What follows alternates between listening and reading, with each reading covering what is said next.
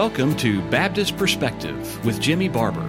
Whether you're listening while driving home from work, sitting with a hot cup of coffee, or making dinner, we hope this podcast will be thought provoking and edifying. Now, here with today's episode is Jimmy Barber.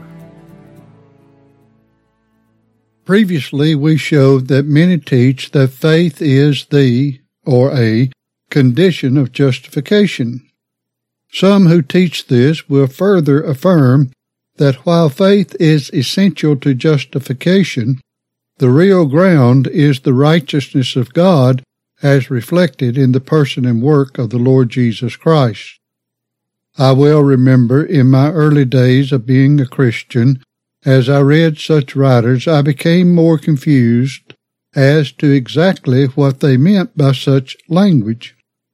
In our previous study, I gave a quote from Jonathan Edwards, whereby he said, quote, Yet this matter is not clearly and sufficiently explained by saying that faith is the condition of justification, and that because the word seems ambiguous, both in common use and also as used in divinity. In one sense, Christ alone performs the condition of our justification and salvation. In another sense, faith is the condition of justification. In another sense, other qualifications and acts are conditions of salvation and justification too. However, the scriptures plainly teach that our justification is based on nothing other than the finished work of Christ. If anything else is needed, then salvation and or justification is not by Christ alone. Equally, as we have seen in previous podcasts, Christ did not make salvation and or justification possible for the whole human race. He actually redeemed the elect, the sheep, or the believer. Robert Traill summarized it as follows quote, Christ did not consecrate and make himself a way to heaven and send the gospel into the world that men, according as they inclined and according to the direction of their free will, might come in and get life and salvation by him. Our Lord Jesus went about his work more knowingly, more fixedly than that, he knew what would come of it. It is done, I say, for particular persons. Consider with respect to this. One, that all the springs of salvation are towards particular persons. Two, that the covenant, the charter of salvation, is with and for and to particular persons. Three, the possession of it is by and for particular persons. One, the great spring of salvation are all for particular persons. The grand springs of salvation are the election of the Father, the redemption of the Son, and the sanctification of the Holy Ghost. Now all these are determined towards distinct and particular persons. First, the election of grace is upon persons. There is no election of qualifications. The election is of persons. Wherever it is spoken in the Word, it is spoken of persons. He has chosen us in Him before the foundation of the world. Give diligence to make your calling and election sure. God hath not appointed us to wrath, but to obtain salvation by our Lord Jesus Christ. The election is all of persons. Secondly, the grace of redemption by our Lord with his redeeming love is of persons.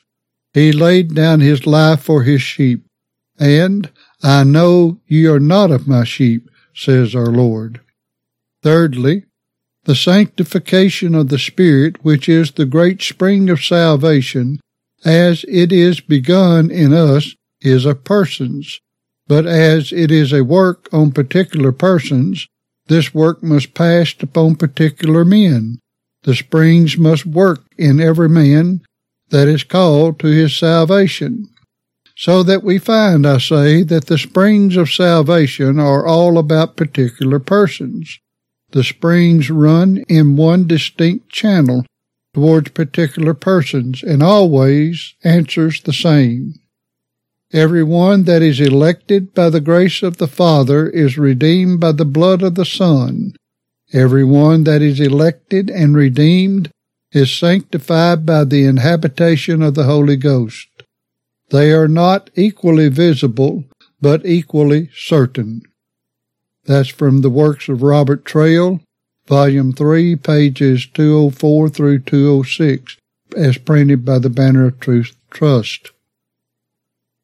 Traill further enlarged by showing that, quote, the charter of salvation, quote, and the possession of salvation are equally limited to particular persons. The person and work of Christ regarding justification is limited to particular persons, and it should never be presented that the ground of justification is the faith of anyone. The Lord willing, we will enlarge upon the importance of faith and the certainty of faith in the elect in further studies. But it must be clear that faith is not the ground of justification. Though we do not have time to enter into a study of the priesthood of Christ here, it must be pointed out that his priesthood was set up in the eternal counsel of God, and that he was only a priest to and for the elect sheep of God. He never was a priest for the human race. As with Israel of old, the priesthood was limited to that nation and form of worship, and not for any other nation. Likewise, the priesthood of the new covenant is limited to those chosen and ordained by God in the eternal council. Another reason that faith is sometimes misunderstood is because of the plethora of modern translations set forth to the public today. We have stated from the beginning of these podcasts and reiterated at various times that our standard is the King James Version of 1611 and that we believe it is the best English translation and that it is based on the best Hebrew and Greek texts. To show how the modern translations have contributed to the confusion of faith and its meaning, let us look at Hebrews 11:1.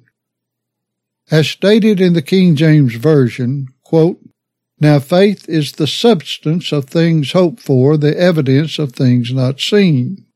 End of quote. The New International Version states, Now faith is confidence in what we hope for and assurance about what we do not see. The New American Standard Bible says, Now faith is the certainty of things hoped for a proof of things not seen. The New English translation declares, Now faith is being sure of what we hope for, being convinced of what we do not see. The American Standard Version, Now faith is assurance of things hoped for, a conviction of things not seen. The list could be enlarged, but this should be enough to show why so many people are confused as to what the Bible teaches. All who believe the Bible agree that salvation is by grace through faith and that it is the gift of God. Ephesians 2 8. Therefore, it is essential that we know what faith is. By looking at the different translations of Hebrews 11:1, we find that they do not agree at least regarding one part of the verse. This is seen in how the Greek word hypostasis is translated.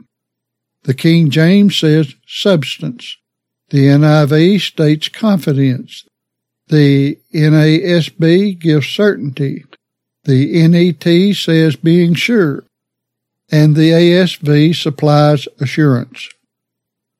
Thayer gives the meaning of this Greek word as follows. One, a setting or placing under, substructure, foundation. Two, that which has foundation is firm. Hence, A, that which has actual existence, a substance, real being. B, the substantial quality, nature of any person or thing.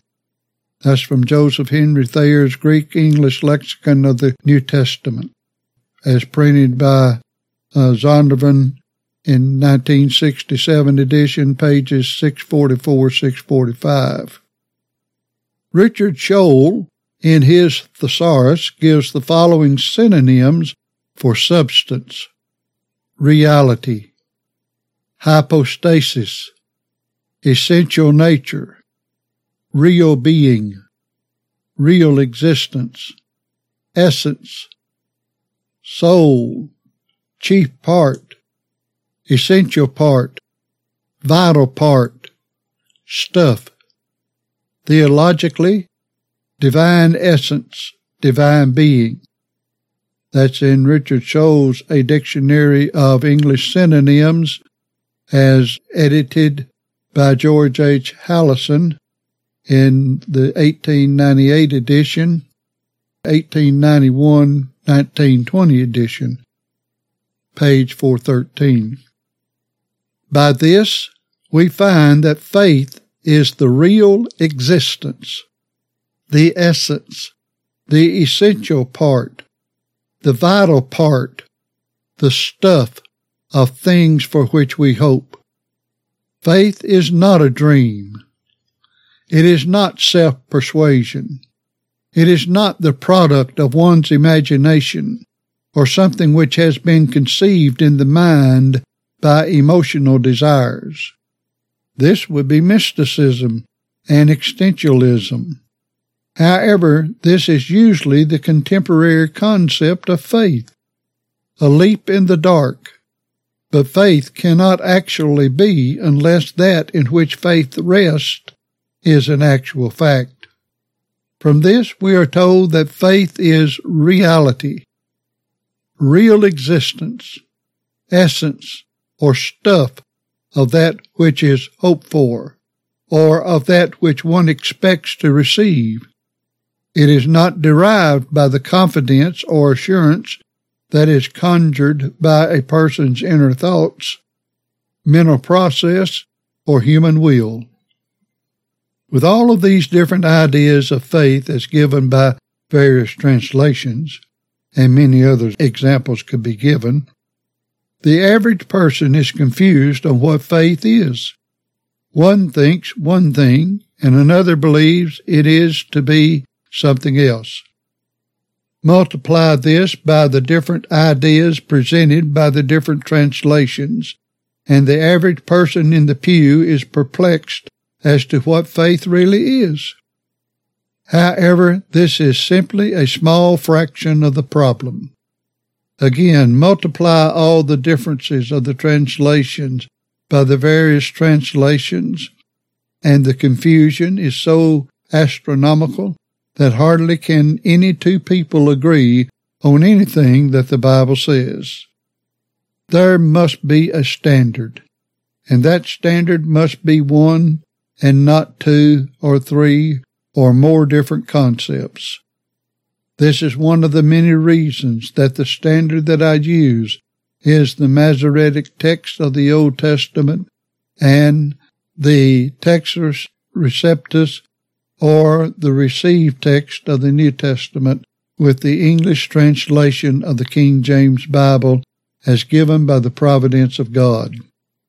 Regardless of what the higher critics and scholars say, I am persuaded these are the best and safest manuscripts and English translation. By way of summary of the last two podcasts, William Stiles concisely points out this twofold aspect of faith as follows. We believe that faith should be regarded firstly as a principle or faculty imparted by the Holy Spirit to every regenerated person. Ephesians 2 8, Philippians 1 29, 2 Timothy 1 5, 2 Peter 1 1. And secondly, as an act. That is, faith is a principle, and secondly, as an act, which arises from the existence of this principle and which specially characterizes the true children of God.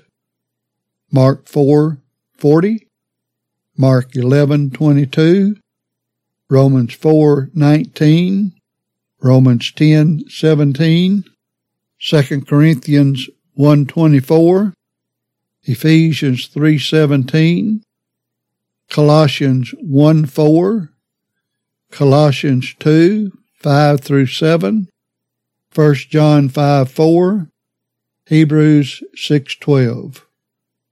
That's from Stiles' Manual of Faith and Practice, designed for young and inquiring Christians by William Giles Stiles. This 1897 edition, pages 186 through 187. This was also quoted in my book on Justification, the Heart of the Gospel, on pages 105 through 106. The Lord willing, we will discuss more fully this second aspect in the future, but our time is up for today. Farewell. Thank you for listening to today's edition of Baptist Perspective. We archive our episodes so you can go back anytime and listen again. Do you have a question about something you've heard? Or just want to let us know you're listening? Visit us at BaptistPerspective.wordpress.com. That's BaptistPerspective.wordpress.com. Thanks again for listening.